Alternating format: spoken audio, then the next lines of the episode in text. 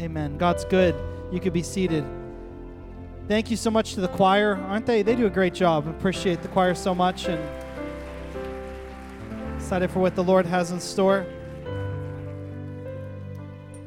God's doing a great work in in our midst, church family. I really can sense that in this season, God is doing more. That was the word we began the year with. That Lord, the Lord had placed a, a burden, a word in my heart, and it was more. And as we kind of pressed into that, all right, Lord, what does that look like? And we talked earlier this year about what does it mean to make room for more of God in our lives, to make room for more of Him.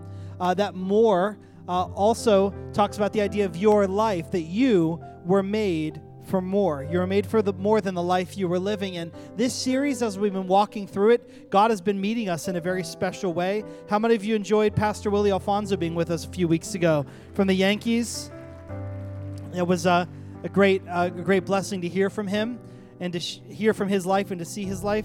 And last week, Pastor Sean Gala, my uh, childhood friend that we grew up together, God uh, made his life for more. It's amazing to see how um, God has worked in his life. I, I got to be honest with you, I sat in that front pew on last Sunday morning, and as he shared God's word, I just wept because I just kept seeing the, the young kid that God saved uh, that I grew up with. And if you could have seen him when I saw him, you might have wept as well to just see how far God has brought him and what God's doing in and through his life. Our God is faithful. Amen.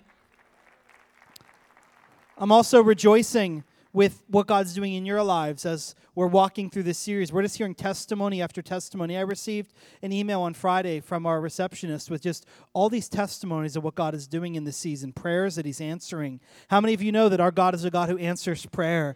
That as we seek Him, He, he, he is answering. That's why Wednesday nights are so important. I hope that you'll continue to come out. God met us in a special way this past Wednesday night. But as one family in particular was walking through this series, um, things might have looked okay on the outside.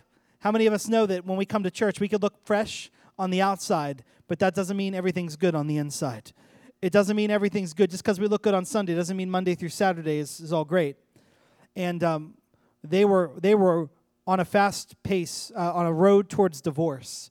Uh, they felt like their marriage was just in trial and it was unraveling, and there were challenges happening but they started to come in. They were leaning in during this series in particular, and the Lord began to meet each one of them and minister to them. And they realized that their marriage was made for more than divorce.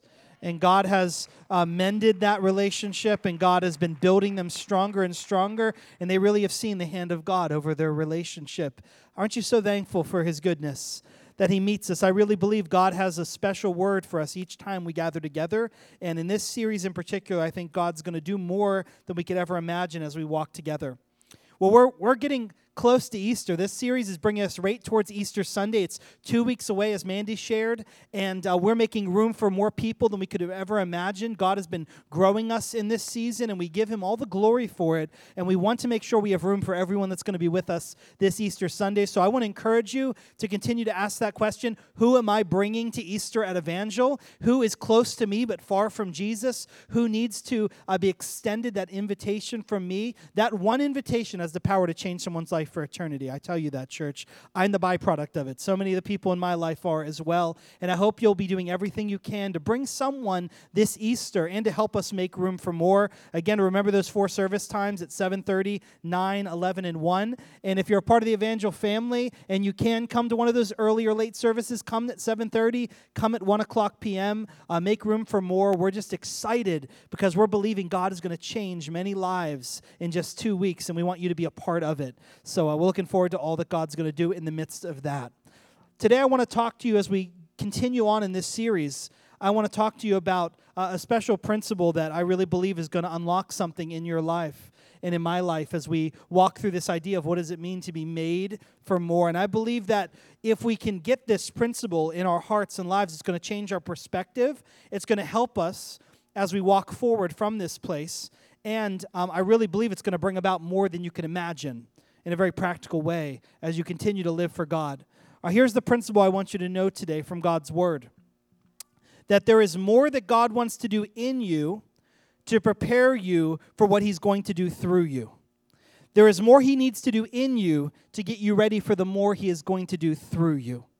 Oftentimes, we're excited about what God might do through our lives. Sometimes we can get pretty excited and say, Oh, yes, I've been made for more, and I want to do this, and I want to do that, and I want to be like Pastor Willie or Pastor Sean or whoever else, and I'm going to, I want to go on to do these great things. And God, I want you to work through my lives. But can I tell you that the Lord comes close to you today, and here's what He's going to tell you and teach you through His Word it's this that before I can do more through you, I have to do more in you.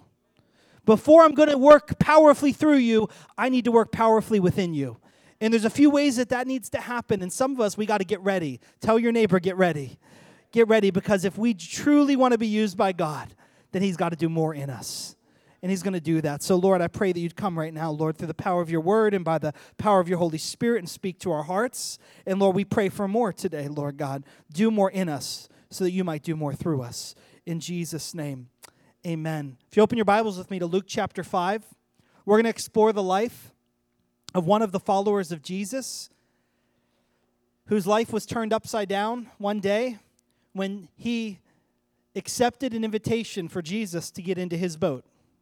I promise you this if you invite Jesus into your boat with you, it might change everything. If you invite him into your space and you follow his instructions and you begin to obey what he calls you to do, you will see a life marked by more, marked by the miraculous. You will begin to see more happening than you could have ever imagined. It's an amazing adventure following God. We get a front row seat to that, and we're going to explore the life of a man named Simon whose name was changed to Peter because Jesus changed his very identity because he saw more than Simon could ever see. As we look here, we're going to start in Luke chapter 5, starting in verse 1. It says this that one day, as Jesus was preaching on the shore of the Sea of Galilee, great crowds pressed in on him to listen to the word of God. And he noticed two empty boats on the water's edge, for the fishermen had left them and were washing their nets. Stepping into one of the boats, Jesus asked Simon, its owner, to push out into the water. So he sat in the boat and he taught the crowds from there. When he had finished speaking, he said to Simon, Now go out where it is deeper and let down your nets to catch some fish. I love this that Jesus invites him into the deep. I want to tell you something today that I really believe that God is desiring to bring you deeper than you've ever been before. And if you want to experience the more that He has for you, it will only come in the deeper waters that you allow Him to bring you to. And so he says, Are you willing to go out a little further? Are you willing to push out a little bit further from the shore? Can I tell you that whenever you're in a boat, and I've been in a boat, I actually, in our last series, one of our values uh, here at Evangel is we rowed together, and our uh, creative team thought it would be really fun to put Pastor Chris in a boat and put me out in the middle of a lake to film, uh, to film a video about the power of rowing together. The problem was there was no one else in the boat with me, so it didn't, I don't think, illustrate it as well as it could have. Uh, but can I tell you, every inch I took out from the shore, was more and more scary. I had I had a, a, microphone on, a wireless microphone pack. I had my phone on me. I had my wallet, my keys. I had everything, and I only had one take. I said, if I fall in the water, then we're not filming this thing because we're not going to have any other chance. Can I tell you? Every foot I went out into the water, I was more and more vulnerable because it required more and more of me to just be kind of still. I felt like any movement I made, I could capsize. But isn't it the same in life that where God wants to take you is going to require a vulnerability in you, a, a, a level of surrender, a level of trust that He has you?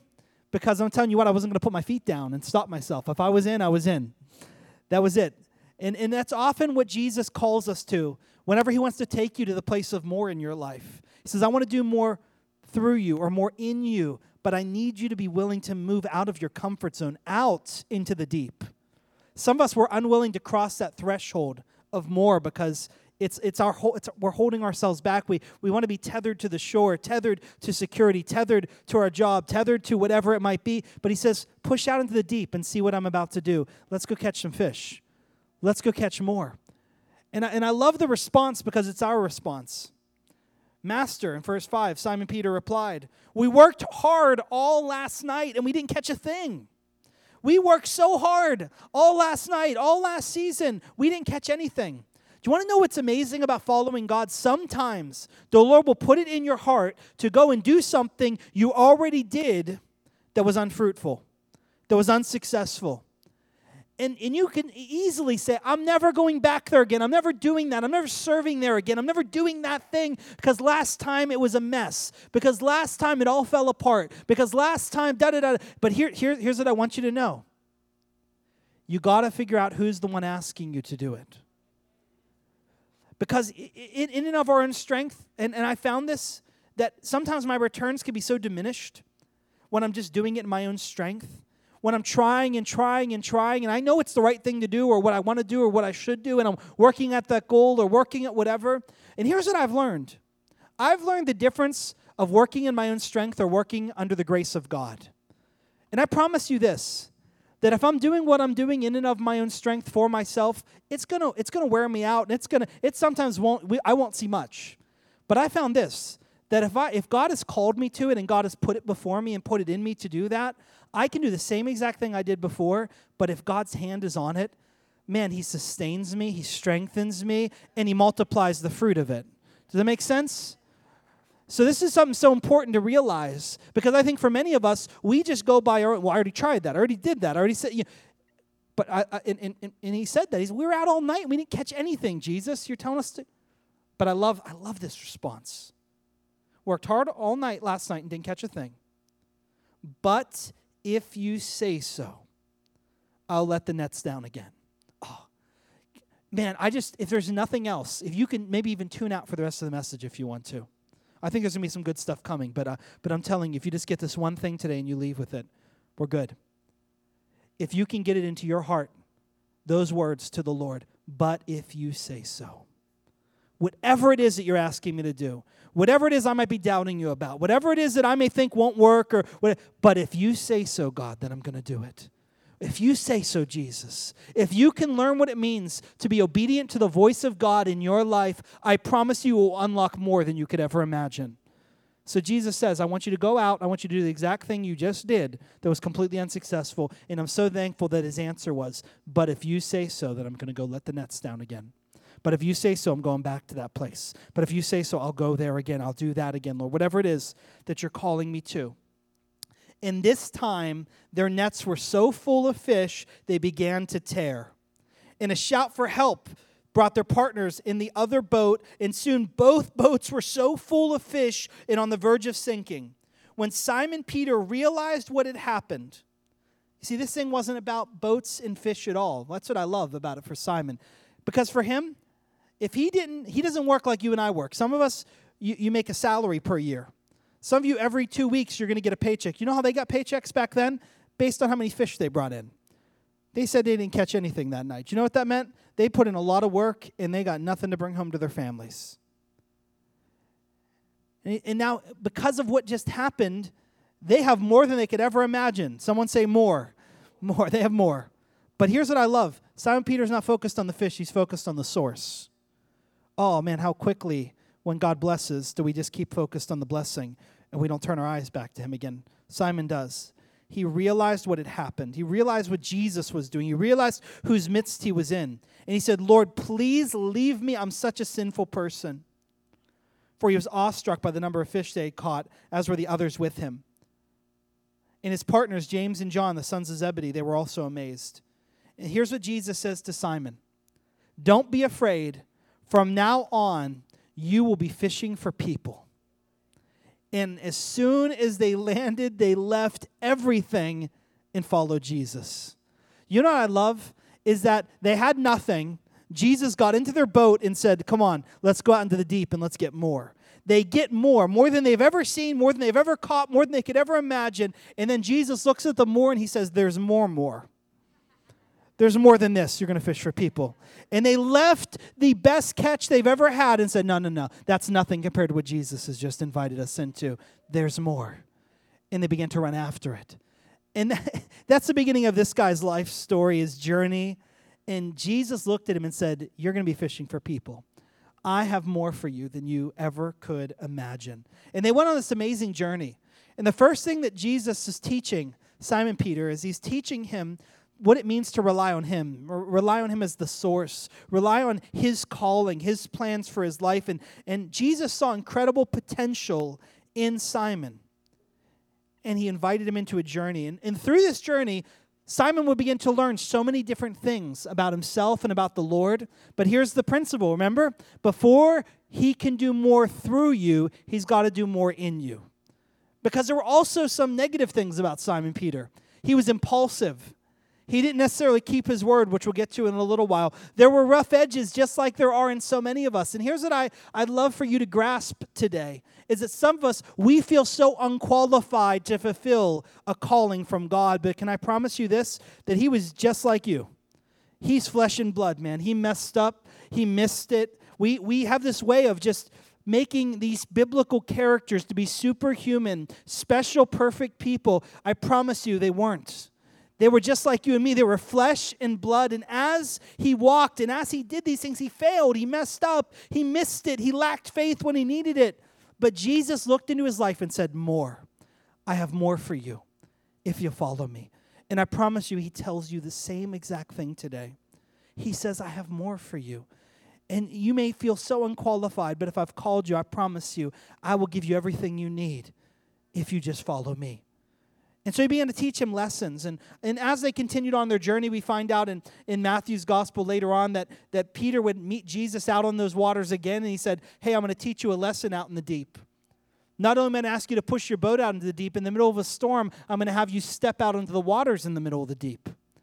Learn what faith really looks like, keeping your eyes on me and obeying my voice, and watch where I'll take you. So Peter's learning these lessons because Jesus has to do more in him before he's going to do more through him we get to chapter 16 and they go up to this region uh, in northern Israel called Caesarea Philippi, and it's a place where they worshipped all these other gods, all these pagan gods, and there's all these different places. In fact, there's a temple to a god named Pan there, where they would do uh, treacherous things, terrible things. They would even sacrifice children in this place, and they believed that it was appeasing these gods. And Jesus stood there with all his disciples around him.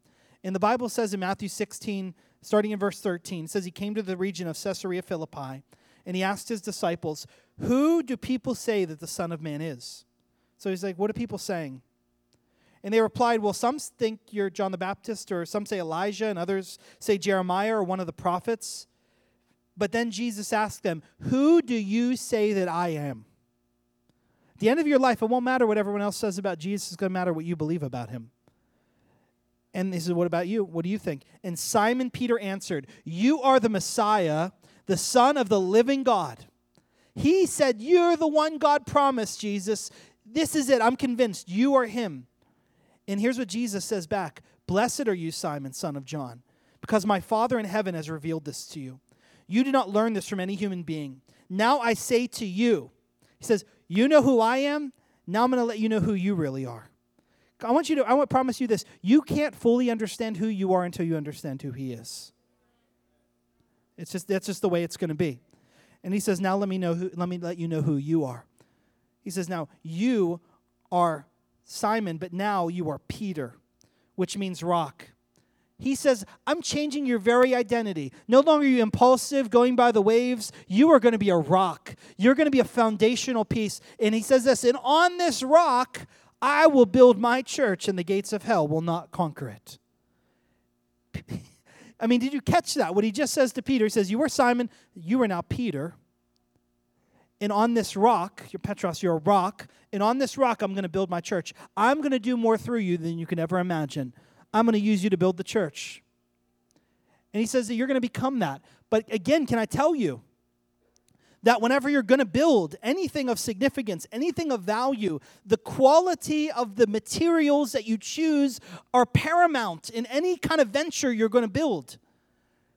Can I tell you the painstaking labor people would go through in this day and time to ensure that they have the right stones for the project? Can I tell you the stones that they would fret over the most? The foundational stones because the foundational stones needed to be able to bear the weight of everything that would rest on them. Are you following me? And so you'd have that, and you'd say, These stones. And so it talks about the idea that builders would reject stones all the time. They would look at it and they would say, This stone is flawed. This stone is, does not have the integrity or the quality that's needed. It will crush under pressure. It will, it will become undone. It will, it will crack. This one has cracks in it. There are already stress fractures in it. No, we got to reject this one. And so there'd be this process of selecting the right stones. Jesus says to Peter, You are a rock, and on this rock I'm going to build the church. But just like you and me, Peter was pretty flawed. So I have to stand back in this moment. And I have to tell you, just from reading the scriptures, you can see it as well. There are a lot of cracks, there are a lot of vulnerabilities, there are a lot of some integrity issues to this rock that he's choosing to build with. And for me, if I'm making that decision, knowing what I know that he's about to do, I'm thinking, I don't think this is the best one to use to build because he's about to reject Jesus. He's about to lose his temper. He's about, he's about to do a lot of things. And I think that in the world and in the way, in the eyes of people, we can miss it. In the eyes of ourselves, when you look in the mirror, you'd say, I don't think I have what it takes. Can I tell you that Jesus sees more in you than you can even see in yourself? He sees more in you than others see in you. Anyone that's looking at Peter must be thinking, oh my goodness, this guy, he says everything, but he doesn't. You're like, whatever they're saying about him, hot tempered, he, he literally cut a guy's ear off, church family. He says, on this rock, I'm going to build my church.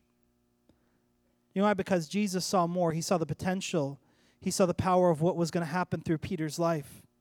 And he began to say that. But here's what I want you to know for him to become the rock that Jesus was going to use to build, he had to do more in him.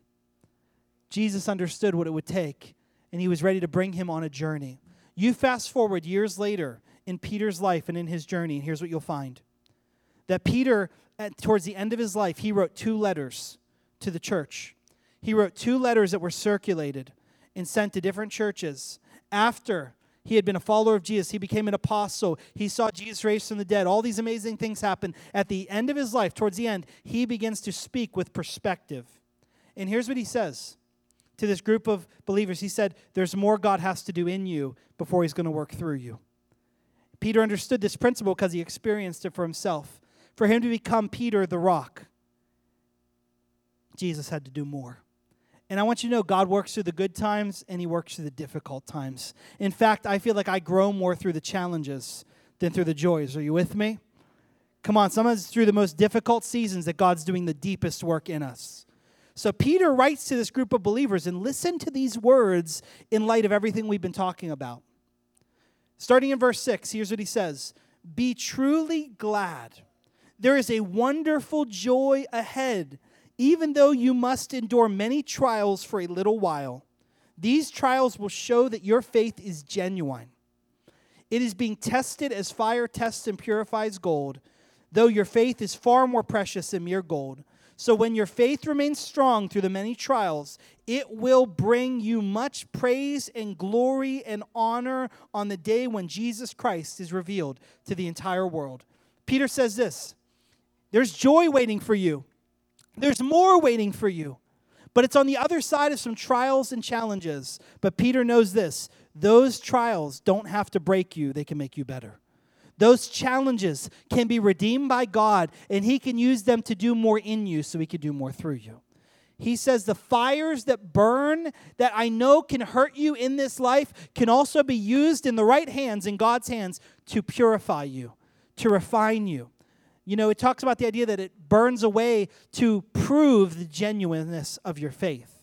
And oftentimes when we read things like that in the Bible, that's what it says in your translation, or that it's being tested. It's being tested through fire. Here's what I want you to know it's not like the testing that we can think and the proving that we think. Oftentimes, someone say, Hey, I love you. Say, prove it. How I do prove it. Meaning, like, I don't believe you, so I need you to prove it and show me that you can do what you say you can do. That's not what we're talking about here in the Bible.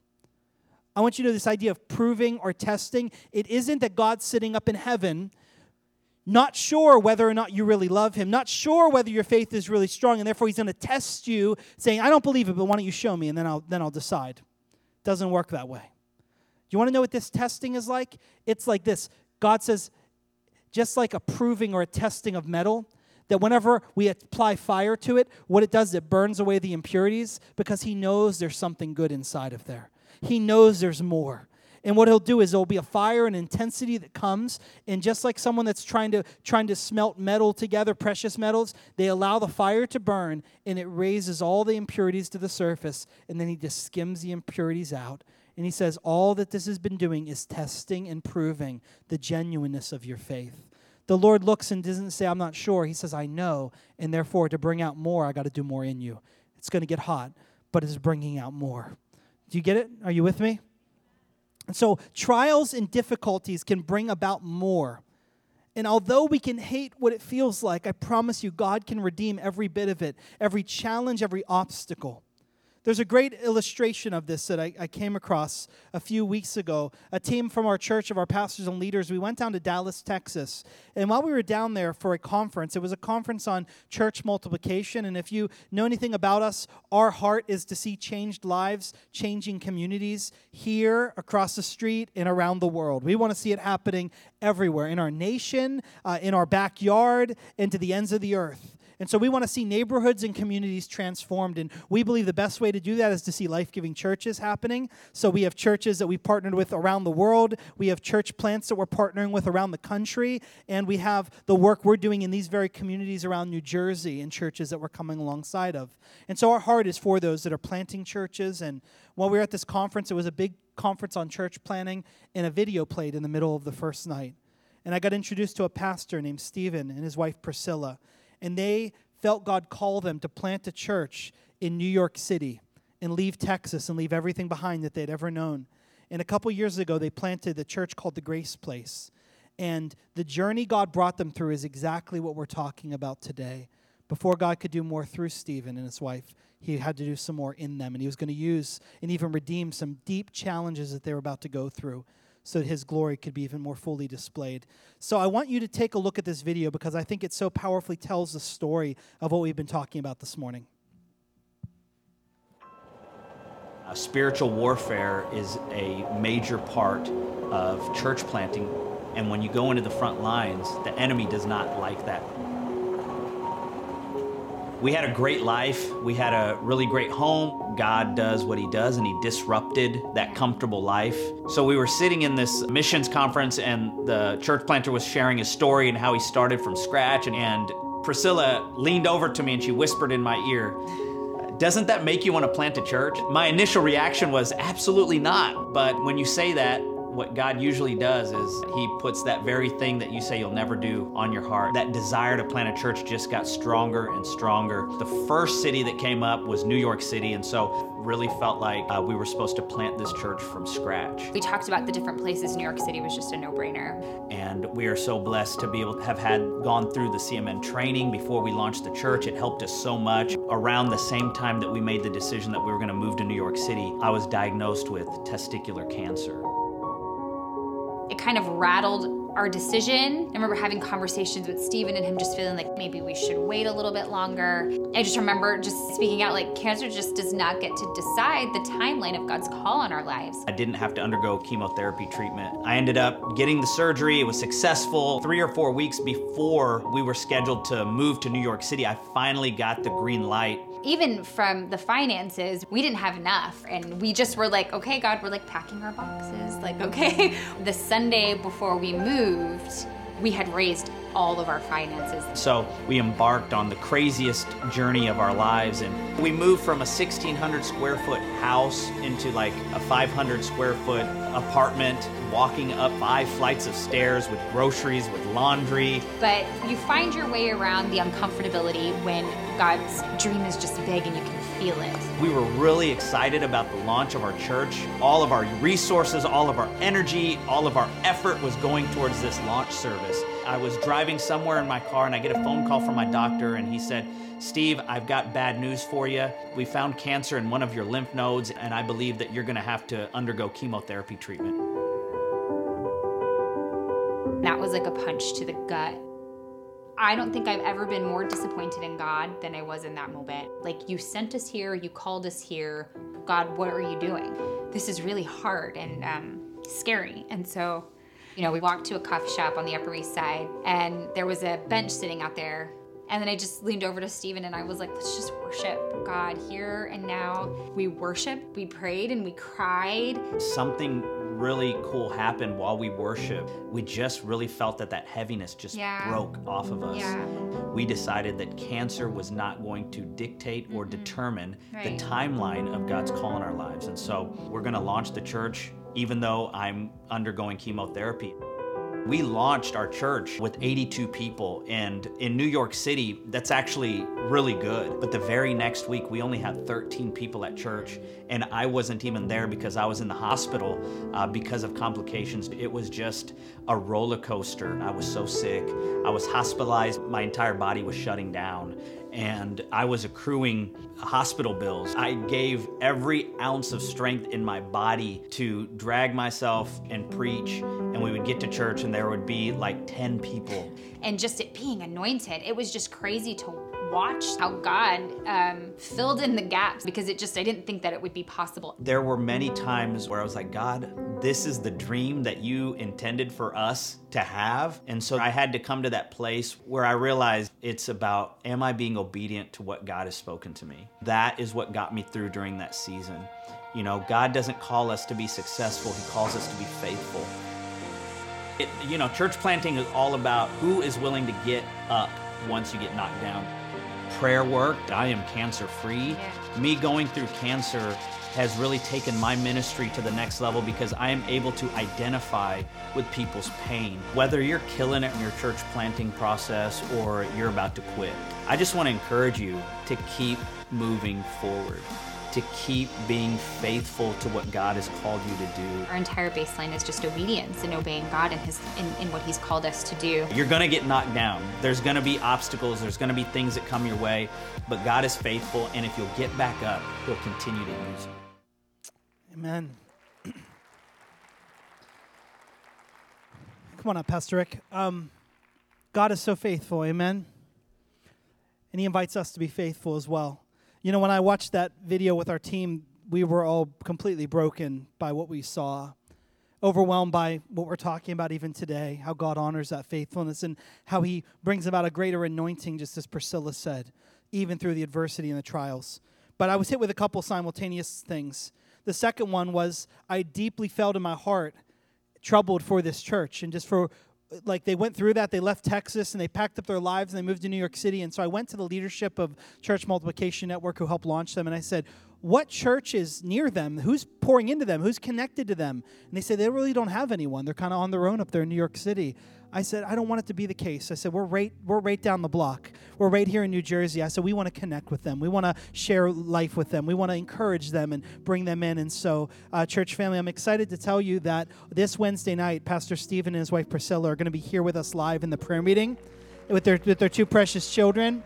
And um, we're just beginning a relationship with them we don't want anyone to have to walk alone, and we believe God has an incredible calling on what God's doing there. And so, as a church, we're just going to kind of bless them and support them and encourage them along the way. I hope you'll come out on Wednesday night. I want to pray a prayer of blessing over them. We also we normally receive an offering on Wednesday night. I want the entire offering to be able to go towards them to bless the Grace Place and what God's put in their heart. So come, come with a full heart. Come ready to just um, encourage them along the way, and I know that you'll be blessed as well.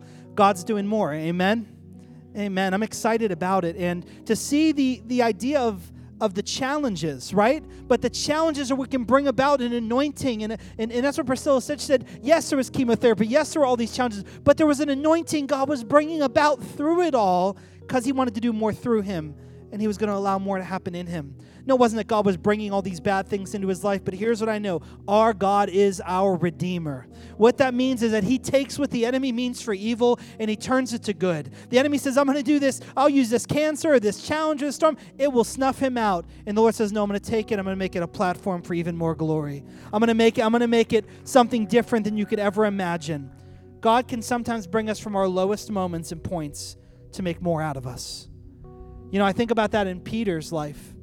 Simon Peter, on the night Jesus was betrayed. When we think about Jesus being betrayed, who betrayed Jesus? The answer that we'll all say is Judas betrayed Jesus. Who else betrayed Jesus? Simon Peter. You know that on the night Jesus was arrested and taken in, that very night, earlier that evening, Jesus says, One of you are going to betray me. And Peter's like, I'll never betray you. I would never do that. Some of you have friends like that, right? And then when the going gets tough, they're gone. You don't know where they went. He said, I'll never do it. Jesus said, I promise you this before the rooster crows, you're going to disown me three times, Peter. No, I'll never do that. Well, don't you know if Jesus gets arrested, they're standing outside the, the, the gate and he's in there, he walks in and people start stopping Peter. Hey, aren't you one of Jesus' disciples? No, I'm not. Number one. They, he's over there warming his hands by the fire. Aren't you one of his followers? No, I promise you I'm not. Then a relative, someone connected to someone who Peter cut the ear off of in the garden when Jesus is being arrested, says, No, no, you're definitely one of his disciples. Weren't you there in the olive grove? He said, I promise you I'm not one of his disciples. And then the rooster crows. Three times he disowns Jesus. He's done with him. Could you imagine how low of a point that would have felt? He did the very thing Jesus said he would do. Talk about a rock that you're going to build with. There's some serious flaws. But here's what I love that after Jesus rises from the dead, after he goes to the cross, is now alive, and he goes back to his disciples, he sits down for breakfast in John chapter 21, and he begins to speak to Peter, and he has three questions for him. Because Peter answered three questions wrong. Some of you, you feel like you've been in that place. I have disappointed God. I can no longer be used by Him because I messed up too bad. I promise you, if you keep believing that, you're buying into the enemy's scheme for your life. I promise you this that God is willing to restore you and do something amazing through you if you're willing to turn towards Him. And so here's what the Lord does He shows up to Peter and He begins to ask him this question. You can read about it in John chapter 21 verses 15 through 17 at breakfast. He says, Simon, son of John, do you love me more than these? Simon's like, Yeah. Peter says, Yes, I love you, Lord. He says, And feed my sheep. And he says again, Do you love me more than these? And he says, Of course I love you. And he says, Okay, feed, feed my lambs. And then finally, a third time, Jesus asks him, and the Bible says that Peter becomes offended. He becomes sad. He becomes hurt by it. And he says, Lord, you know all things. You know that I love you. He said, Feed my sheep. You know what Jesus was doing? He was restoring Peter. He was going to, Do you really love me? Are you ready? Are you ready to be used by me? And Peter says, Yes, I love you, Lord. And in that moment of just surrender, and in that moment, the Lord begins to turn everything around for Peter. Here's what I want you to know Jesus has the power to redeem every part of your story. You may think there are parts that, no, that's too broken, that's too backwards. Come on. Come on. Who have you been listening to over the last few weeks? God can take anything and use it if you're willing to surrender it to Him. But before He can do more through you, He has to do more in you. And that happens through the power of His forgiveness, that happens through the power of His restoration in your life that comes through the power of your obedience to follow Him where He calls you to go. But here's what else it comes through the power of the Holy Spirit in your life. Because Peter, this is who he was. But in a moment, in the Acts chapter 2, we come to see that on the day of Pentecost, after Jesus ascended to heaven, he's now in heaven Peter is with the disciples, and they're in an upper room and they're praying. And the Bible says the Holy Spirit fell in power. The place where they were at, there just began to be a loud sound like a rushing wind. The Holy Spirit descended. It was like tongues of fire that rested on them. They began to speak in another language as the Holy Spirit gave them the ability to. And as they spoke out, all the people around them heard them and they thought, wow, there's a bunch of people that have been drinking too much up in this upper room up there. They're partying a little bit too loud for us. And what does the Bible say? It says in Acts chapter 2, 14, Peter stepped forward and he says, Listen carefully, all of you. No, make no mistake about this. These people aren't drunk. He then begins to preach to them. Thousands of people, he's just preaching, he's sharing about who Jesus is. Where was the guy who denied Jesus three times? Weeks ago. I want you to know the Holy Spirit has the power to change you from who you are to who God has called you to be. And without that, without that, it doesn't happen. And he says this let everyone know for certain that God has made this Jesus, whom you crucified, both Lord and Messiah. Verse 37 says, Peter's words pierced their hearts. And they said, What should we do? And he said, Repent of your sins, turn to Jesus, be baptized, and then you're going to receive the Holy Spirit. And he continued to preach, and he said, Turn and be saved. And the Bible then says, those who believed what Peter said were baptized and added to the church that day, 3,000 in all.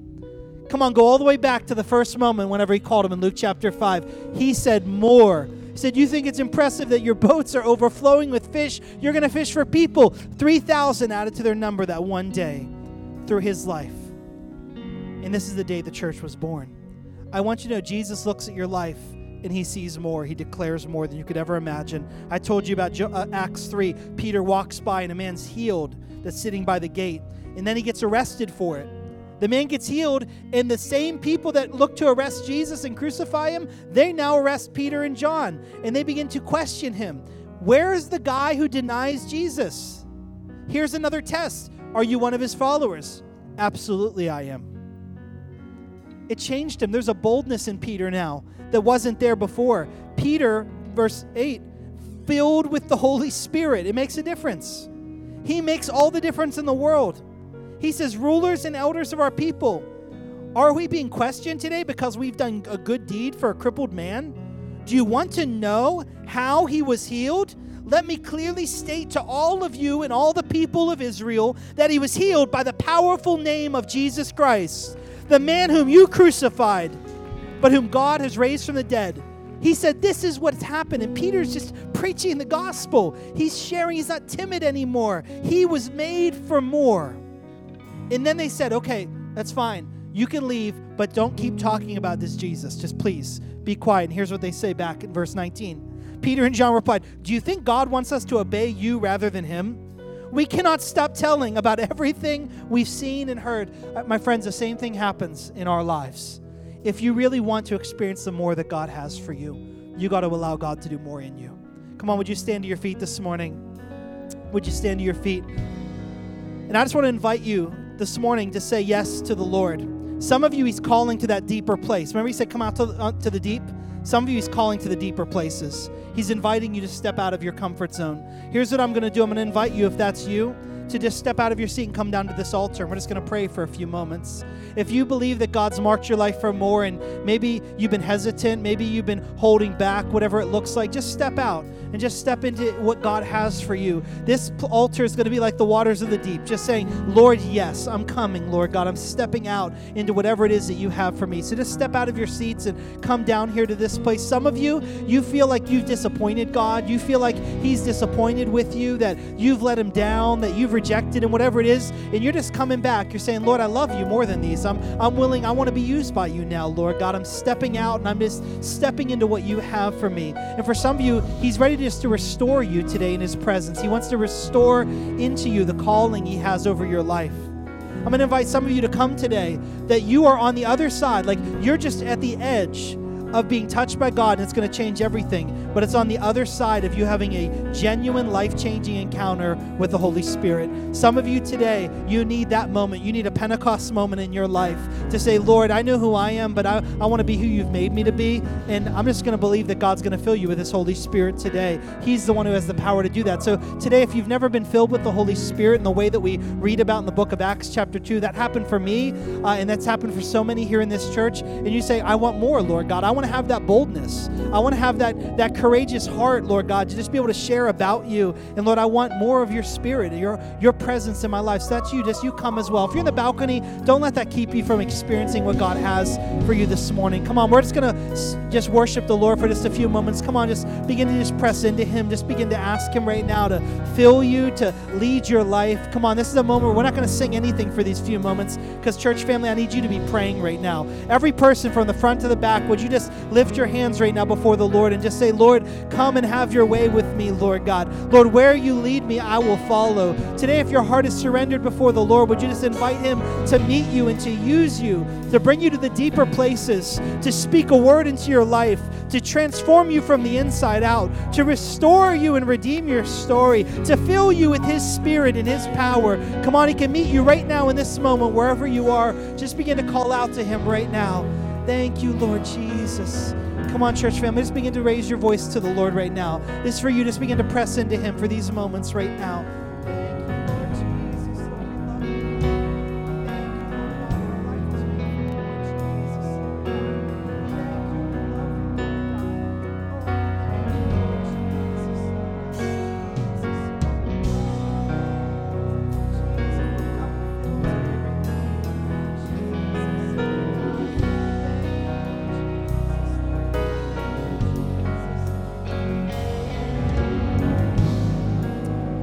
on, would you just begin to now worship the Lord? Just begin to praise Jesus right now.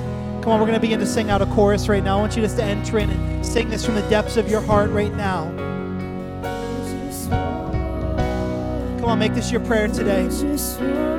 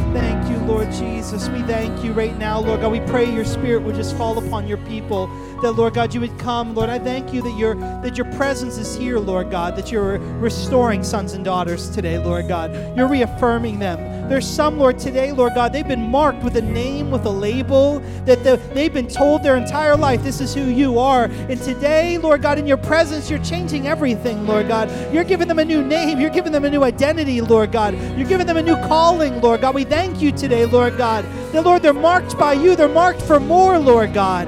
So we thank you today, Lord God, as we follow you, Lord God. You're leading and you're guiding us. Lord, I thank you today for some, Lord God. They thought that they failed you. They thought it was over. And today, Lord God, oh, your sweet presence draws them afresh and anew, Lord God, saying, I still got more for you. And Lord, I thank you today. They're going to walk out with a with a grace and with a forgiveness, Lord God, and with a joy that's going to fill their hearts, Lord God.